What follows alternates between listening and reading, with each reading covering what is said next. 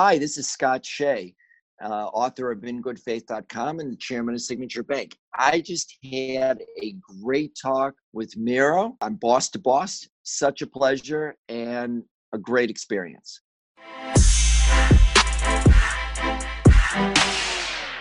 So tell me, what is idolatry? Idolatry is a set of lies about power. It's about ascribing super authority or superpower to finite beings, people, ideologies, natural processes, or in the ancient world, animals.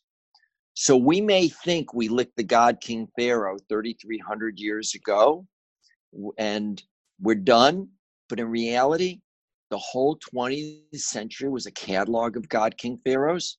So, how did Pol Pot and Stalin and Mao and Hitler and the Assad family and the Kim family get away with what they got away with? Well, Stalin was able to kill all the kulaks, murder all the kulaks, send, starve actually a quarter of the Ukraine, send tens of millions to the gulag, and nobody questioned his super authority and the authority of the Communist Party. That's idolatry. That's exactly what Hitler did. And they used the same, Stalin and the other tyrants used the same tropes as Pharaoh pageantry, poetry, myth, theater, all, of course, backed up with demonstrations of brutal power. And if I could add one more thing, we tend to think of idolatry as just being on the macro level, like Stalin and Hitler. But in reality, we face idolatry even in our day to day encounters. How did, let's just as an example, Kevin Spacey, Charlie Rose, Matt Lauer, Harvey Weinstein, sadly, I could go on and on. Mm-hmm, How did mm-hmm. they get away with what they got away with? Because they successfully set themselves up as idols. They were unquestioned and unquestionable within their industries. Nobody would question a Charlie Rose. If he no. did it, that was truth. And sadly, to be an idol, to be a God King, is to be able to murder who you want to murder, steal from who you want to steal, abuse, unfortunately, with these smaller figures, abuse who you want to abuse, and be brutal to who you want to be brutal to. And mm. that's what they got away with. And it's not so easy toppling idols. And frankly, that's something I've thought about through my entire business career because I've met a lot of people who deify themselves. And I think it's a mm-hmm. central problem in in in business, frankly. You know, you stole the words out of my mouth. I was going to ask who are real life examples right now, and you threw it out there. Is there? Eh, you think there's any that are currently happening that we don't consider one, but you think? Oh, absolutely. I mean, not naming names, but there are absolutely people out there who deify themselves. I think. So uh, let me. Can I tell you a story from when I first started my career? Yeah, let's I do worked it. At I worked at Salomon Brothers, mm-hmm. and, and everybody, I, and everybody. This is Scott Shay, by the way. Scott Shay at you can check him out at scottshay.com so you can put a face to the name if you're just listening to on the podcast. But uh, you know, without further ado, keep going. Oh, and it's S H A Y, by the way, for your for your S-H-A-Y. listeners. S H A Y. Yes, Scott yes. S H A Y. They they miss they miss um they misnamed Shea Stadium so and I complained enough that they finally tore it down. Um, that that's but, a great way. That's a great way to remember. I mean, you could do that intro everywhere. I'm sure you do. um, uh, I've been saying that for a lot of years, even before my book.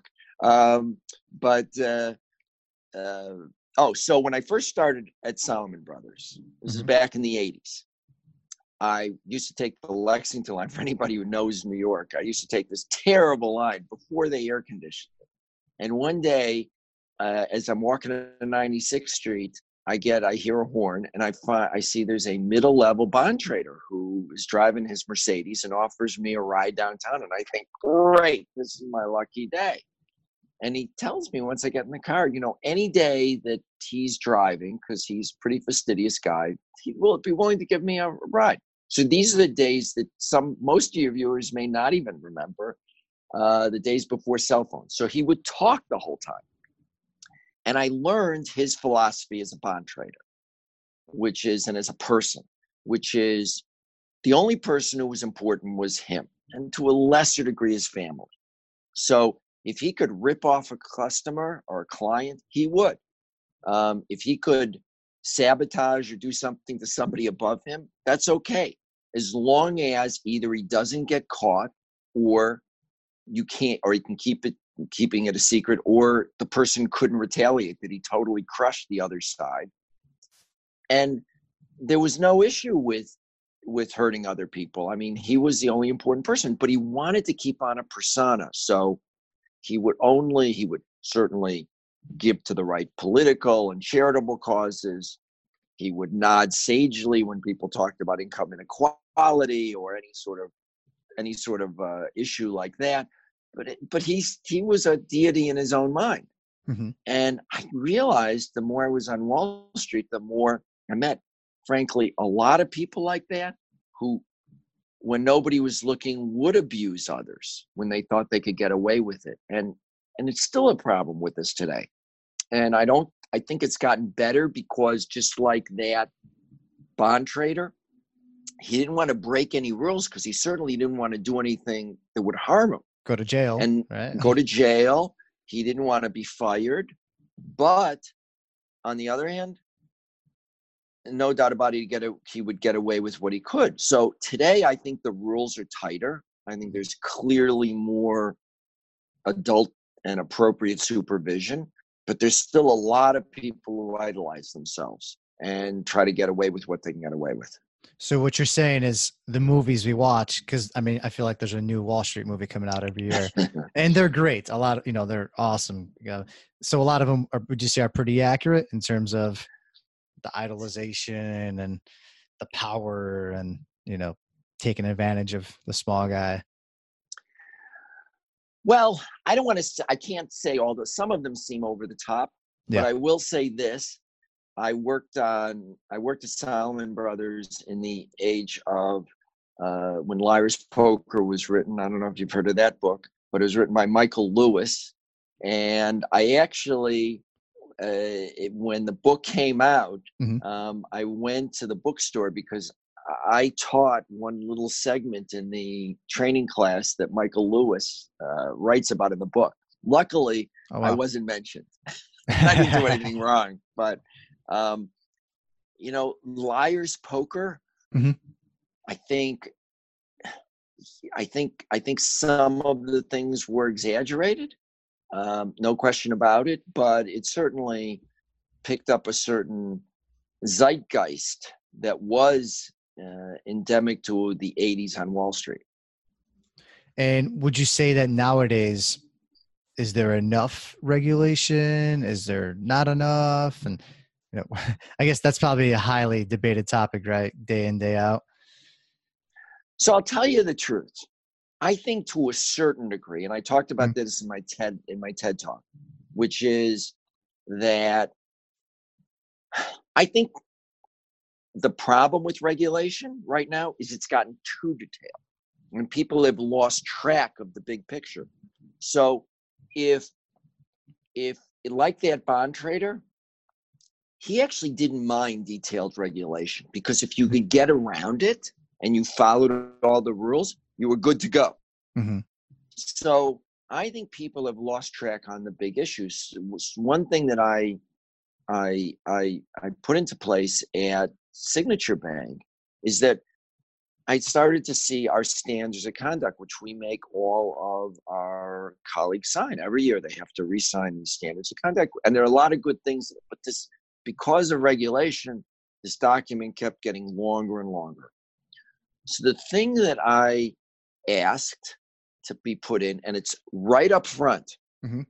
is that it say that the documents say essentially the essence to standards of conduct is to follow the golden rule as hillel formulated it over 2000 years ago mm-hmm. don't do unto someone else what you wouldn't want done unto you the rest is commentary yeah so don't do anything to a fellow colleague to a client, to a counterparty, to a vendor, to anybody in in the course of your conduct, in the course of your your your employment at Signature Bank, that you wouldn't say was okay if it was done unto you. And yes, now you have to read the next 35 pages, but the rest is fun. commentary. And and I and I I think people have lost track of the golden rule, and I, I I honestly think that's partially a function of idolatry, uh, being you know not again in the classic way, but being systemic in our society. Because the Bible, uh, look, I'm a believer. The Bible, the first thing the Bible says is that we're all created with the image of God, as it is in Hebrew, b'tselem Elohim. We're all we all have a divine spark. Mm-hmm. And if you believe that, and I believe that you have a divine spark, then that puts a responsibility on me to how I treat you. And if we keep that in mind, that's the essence of the golden rule. Because the opposite of that is, well, you have your God king, I have my God king, and actually all I need to do is crush you and your God king. you, do, you don't have a commonality with me. Yeah. And I don't believe that. And unfortunately, I think there are too many people who have deified themselves in their groups. And you think nowadays it's it's taken it things are going up to another level because social media and you got the whole like who has the most followers, who has the most influence, and I mean it's yep. just you think it's uh, affecting it in a worse way maybe like it's only going to oh, get worse before it gets better no question and by the way this was even anticipated in the bible because David's. You, I, I don't know if you know the book of uh, the book of Samuel uh, uh so well, but there's a great story mm-hmm. in the book of Samuel. David has a son, Avshalom, and Avshalom decides that he's a little impatient for David to stop being king. So he sets himself up at the gate and he says to everybody who's going in, you know, you're you're you're good, you're great. I mean, he, tries to be the original influencer. He sets up a ceremony at the beginning of every year mm-hmm. because he's such a good looking guy. He takes his hair and cuts it and weighs it. I mean, he sounded like the original social influencer. And by the way, good way to do the it. way he dies is he gets caught in his hair in a tree. But that's like sort of the profundity, which pretty is, ironic, you know, right? Yeah, that's so. Social media. People have been trying to do social media for a long time and again that's part of the self deification but it's it's really dangerous because it casts a a it essentially creates an a idolized version of of each other. And i'm not a big user i mean i'm i'm i'm on social media i don't want to say i'm not but i'm i'm not a big user of social media. I think it's got its positives but you've got to be on a personal level you've got to be wary and to not get too caught up. Use it exactly. but use it in a good way so use it instead of using it as this is it this is life using it more as uh co- complementary i guess or yeah you know kind of so, you know being there at all times to help you out but not make it like life right and too many people make it life and i think that's part of the reason why there's a increase. I mean, the statistics are clear. There's an increase in in people having depression and other psychological issues, and part of it is because real life is different than social media life, and social media life um, can distort one's values. I don't need, I mean, this is something a lot of other people have talked about. It's not central to my book, but it's yeah. something to be wary about. So, a side topic, I guess that kind of definitely I'm curious about now is: Do you think it's easier for you to turn off when you go, like, say, you go on a getaway or a quick trip, since you're not as invested into social media, or is it, you know, just the same? Is it just as hard to kind of turn off, turn off business? So, I will tell you, I'm an observant Jew. So, from sundown on Friday night until dark on Saturday, I okay. don't turn on my phone. I don't watch television. Um, and you know, back when I back in the '80s, this sort of thing didn't make that much of a difference. Yeah.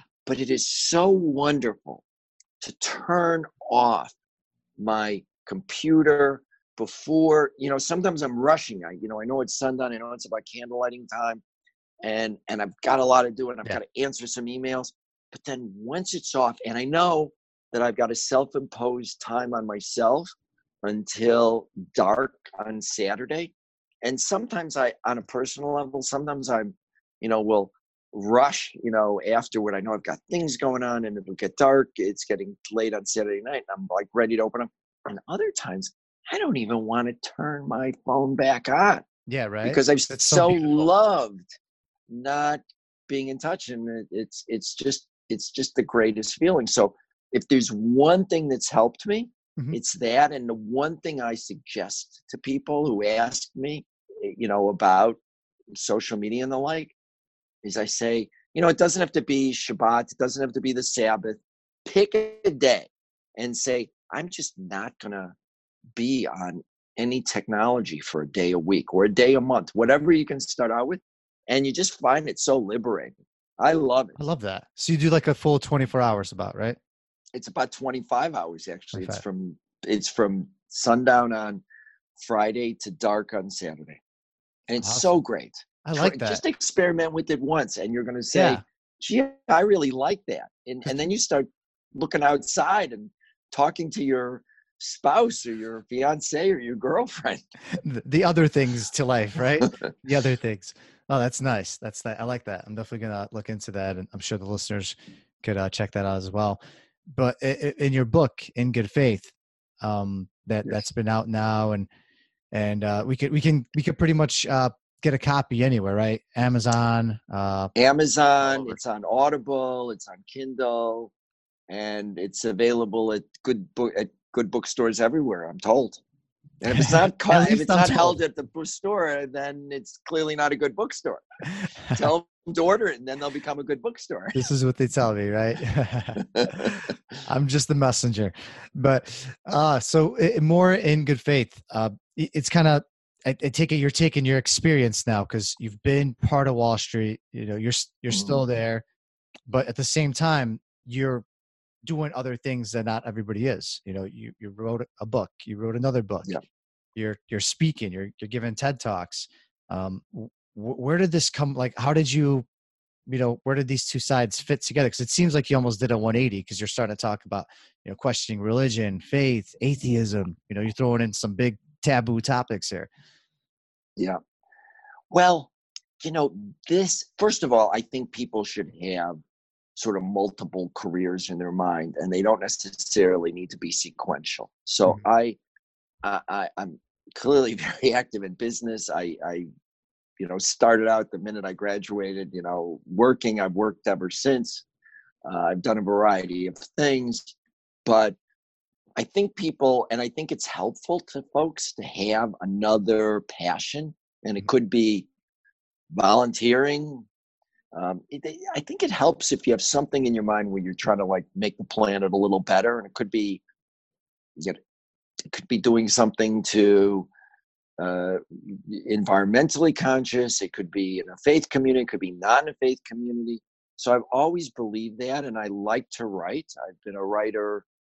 I mean, if, you, if people on my site will see, I've written about mm. corporate issues. I've written about corporate tax reform and a whole bunch of things that have nothing to do with, well, maybe they do require some faith, but you know what I mean? Yeah.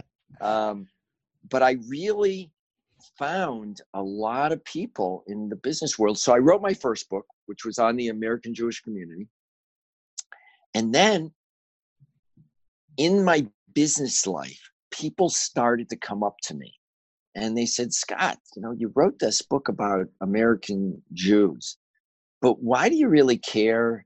Um, isn't God just sort of the tooth fairy and uh, Santa Claus and all sorts of other made up stuff. And haven't we outgrown this? And I was surprised at how many people in the business world, because I am out there, I'm, you know, chairman of a bank, I meet a lot of people, how many people started broaching this topic to me?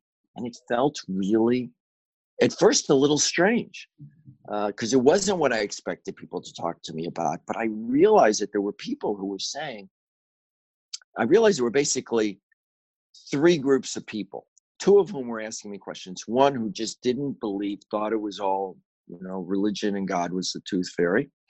The second who thought, you know what, I believe in God, but I don't understand why. It doesn't seem very rational. I'm I'm going to park my reason at the door because I'm a I you know I believe, but I don't get why, and I'm was taught in college not to believe in God and, and etc. Science, and then right? science, yeah, which is a real n- not correct, and I deal with this in the book. There's nothing in science that disproves God, but um, and then there was a third group, and I was part of the third group that I believe it's rational to believe in God with all we know about science, with all we know about the historicity of the Bible, and with all we know and feel about modern morality. So after a while, these conversations kept percolating with me. And at first, my thought, in all candor, was to commission a. I, I was looking for a book that would answer these questions. I couldn't find one. Oh, Um, I really there's I read I mean I'm not I don't want to diss any books, but they all required sort of that you start out as a believer. Mhm. And I didn't want to do that. I didn't think that was a good. And then I thought, well, maybe I'll get a group of, I'll commission a book with some friends. And then once I got into that, I realized that you know, I think I can write this book myself. and uh, that that started on a, me on a five year journey. I thought it would be a lot easier than it was. This was five years of essentially all my discretionary free time. I gave up bicycling. I used to be a uh, an event bicyclist. I used to do stuff um, that I gave up. I gave up a lot of you know a lot of communal work. Um, but I really thought this was like the most important thing I could do for the world, and so I did it, and it's it's it's gotten some resonance out there. It's it's you know it's it's definitely creating a stir in a conversation, and it's Mhm. and people are thinking about it. Um, and um, you know, so I'm I'm continuing to go with it, and I'm doing a lot of interesting things with it. debating atheists. You know, going to Google. It's it's been fun. It's been fun as well. what's been like? And I'm on Boss to Boss. It doesn't get better you are on Boss to Boss podcast. Yes, Scott Shay, everybody. S H A Y. What What is the most like question that you get after people reading this book? Is Is there some part of it like you know the the ones that are questioning um, faith and and atheism and religion? What is the one thing you keep getting asked about, and it's like the most controversy now, and and you're so passionate about to answer? Well, I'll give you the question I get most from non-believers and from and from folks struggling with their faith. Uh, the, the most common question is if you believe in a good God, a God that's all good, how can there be so much bad stuff happening in the world? You know, how can people get sick? how can, you know, lots of bad things happen? A hurricane that devastated the Bahamas. Mm-hmm. Um, and uh, the more and more that I'm talking to people, and the book tour has been great for that, that I'm, I'm hearing people have problems. I mean, I hear a lot about questions about, well, the Bible isn't moral. That's probably the second biggest question, and I deal with that in in, in section two. It's a big question, and I I think I answer it, and I I um, just answered a lot of that in a debate uh, with with with Michael Shermer too. Um, but the biggest question is is the problem of evil because in the end i think most people get that atheists eh, the that's the toughest question from the atheist. For believers that's really in a way the only question we have to answer. Atheists have to answer a lot of other questions because really it's an intellectually awkward um, set of precepts in terms of science in terms of a lot of things Mhm. but on evil it's got a good explanation which is you know life is random it sucks get over it whereas for believers it's not so easy uh, it's really really hard and i i i can i'll give you just a taste of some answers that i give Yeah. because this is really a whole section of the book Yeah, because I mean, not not simple It's not, and you know, religion. It, it's it's something that's brought up a lot, and people don't like talking about it too. I mean, it's it's a scary thing, right? People don't want to. When you're dealing with business, you just want to think about business. Yeah. So let me give you a personal story.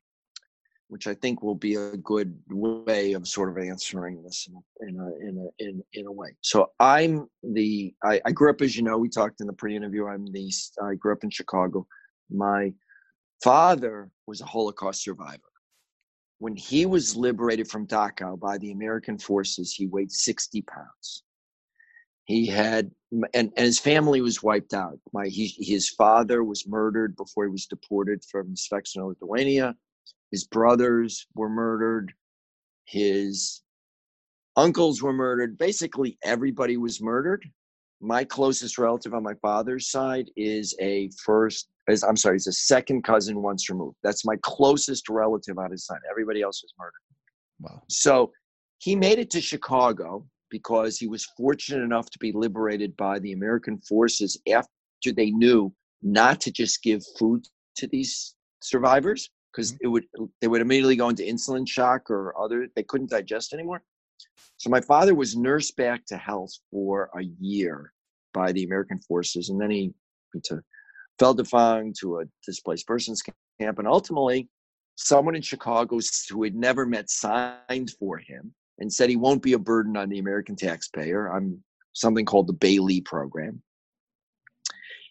And he got to Chicago and he remarried and he had a son me and he and i i it, it was very i didn't and, and this may actually be the beginning of the book I, I don't know but he he he was certain there was a god there was no doubt in my father's mind that god existed because there were so many miracles that happened literally in his view miracles where if just something had happened so slightly different he would have been dead he would have been killed, or he wouldn't have made it. If he would have been liberated a week later, he probably would have all been. He would have been dead by then. Dachau had been liberated a week later. He was on the verge of death. So he knew that a whole bunch of miracles had gotten him to Chicago.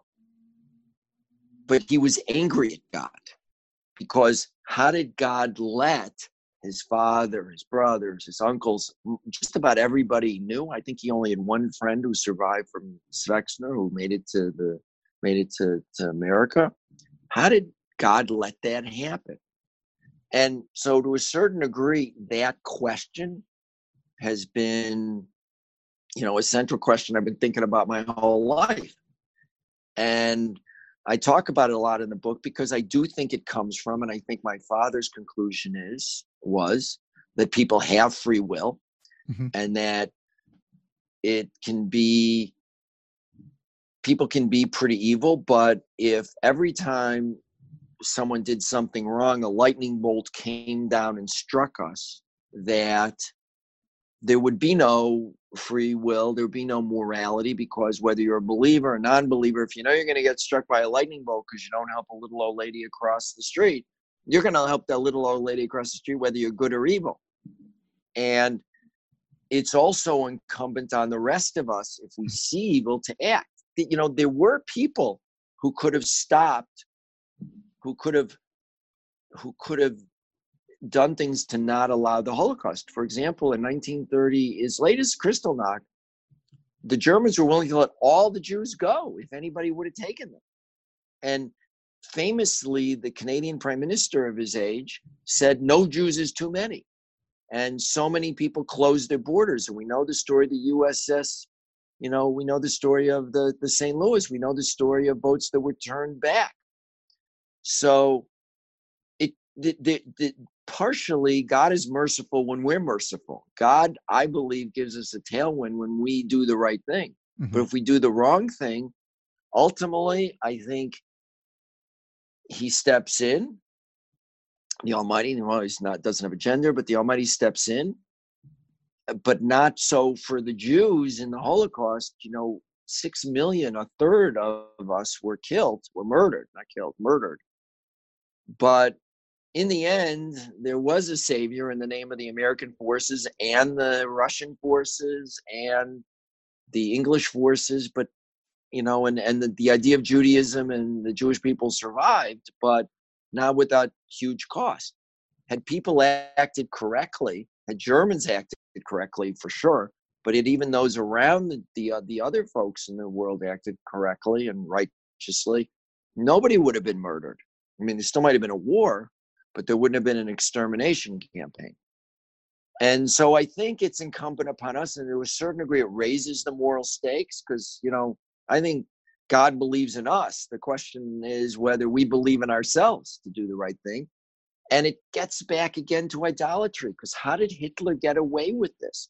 He got away with telling people to kill, to murder Jews because they weren't human. He called them vermin. I mean, if you weren't part of the Nazi ideology, that's a clearly an idolatrous ideology that you didn't count for anything. I mean, if you were not a Nazi, if you were not a good German, if you were an Bavarian stock, you were not really human.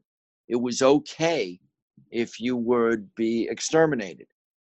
And that's why idolatry is so dangerous at a macro level. You know, I, and I, and I think I, I think you asked the central. I think that's that's. I think those folks who are asking me that question are asking really the central question. And I and I try to give them an answer. It's a longer answer in the book. Yeah. And I talk about natural disasters and other sorts of things, Mm-hmm. but that's the primary question that people wonder about. Yeah, because I mean, I'm sure others answer it differently, and I'm sure that you know, you, you elaborate a lot more in the book. Uh, that that's that's definitely a, a, way to look at it. I mean, that's for sure. Um, I, I, I guess, and then kind of going back, um, this is where you got to from where you're at now. I mean, it's crazy how your experiences. You know, you started started up a huge bank that's now you know a 50 plus billion dollar bank, right? Um, just about 50 billion. Just about 50 billion. And then here you are, like full circle, you're kind of giving back. You looked for something. So you almost started up a business within a business, right? You you started up a business and then you started up another one while running a business, essentially. Mm-hmm. And what, what do you think? How do you feel about that part of it, the entrepreneurism? Do you is that something that drives you? You know, is it for everybody? I, look, I love being an entrepreneur. Um, I started up before this. I started up a private equity shop with my partner Lew Ranieri. Um, so I uh, entrepreneurship runs in my in, it runs in my blood, but it's not for everybody. I mean, you know, there's also risk. I mean, look, the bank might not have made it. The, the there were lots of banks that started the same year as us that are no longer there. So you have to have the stomach for risk, and it's not for everybody and i you know and i tell people that when they first of all it's got to be at the right time in your life. At certain points in your life it's appropriate to take risks. You you're ready for risks. Um, other times in your life you might not be. And you've got to go into into a new business or into being an entrepreneur understanding that you're going to go into a continuing emergency you know mm-hmm. that, that when we started right. up we started up you can't see my whole office but there were about five people in a room really the size of my office and we started up from scratch it wasn't a garage it was nicer than a garage i have to say but it was it was air conditioned but it was not big mm-hmm. and uh, you know you were glad everybody was wearing deodorant because it wasn't that big and and you know we took that risk but we it was it was a process which I of starting the bank, which other than Shabbat, which is why I'm so grateful for taking 26 hours off of the world um, to recharge. Other than that, it was full time. I mean, it was it was every time. It was it was a continuing emergency, so you got to be prepared for that, and that's not for everybody. Um, and you know, look, there were days it wasn't for me, but I, I got through that too. Yeah, and you said five employees, and now how many are there? We can't. We see. are. We are about four. We're I think just about fourteen hundred as we speak. Wow. wow. Yeah. And that was since two thousand one, right? When you when you started. Yep. We opened our doors May first, two thousand one.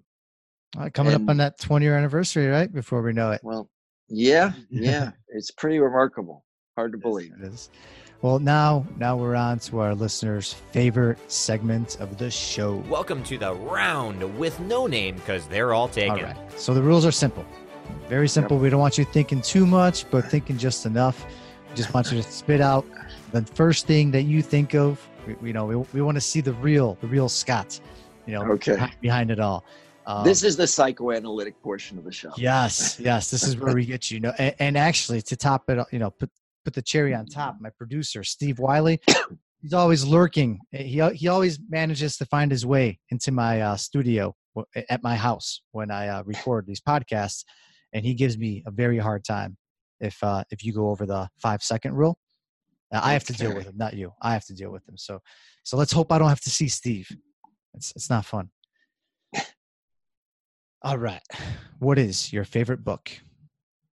Mine, um, in good faith. No, Besides but in from you. reality, the besides that, in all candor, the Bible. No question, the Bible. What is your favorite movie? Oh, um, I would have to say The Castle, which was an Australian movie, hard to find. One of the best. Every single line is funny. I've, I've never seen a movie where I laughed at no every single line. It's it's great. Got to check that out. Yeah, right. it's great. If you're gonna, but you're about to be stranded on an island tonight, and you could you could only have bring one item with you. Can't be a person. What is it? A, a, a good knife. That's that's one way. That's that's one way to do it. Who has been or is your greatest mentor?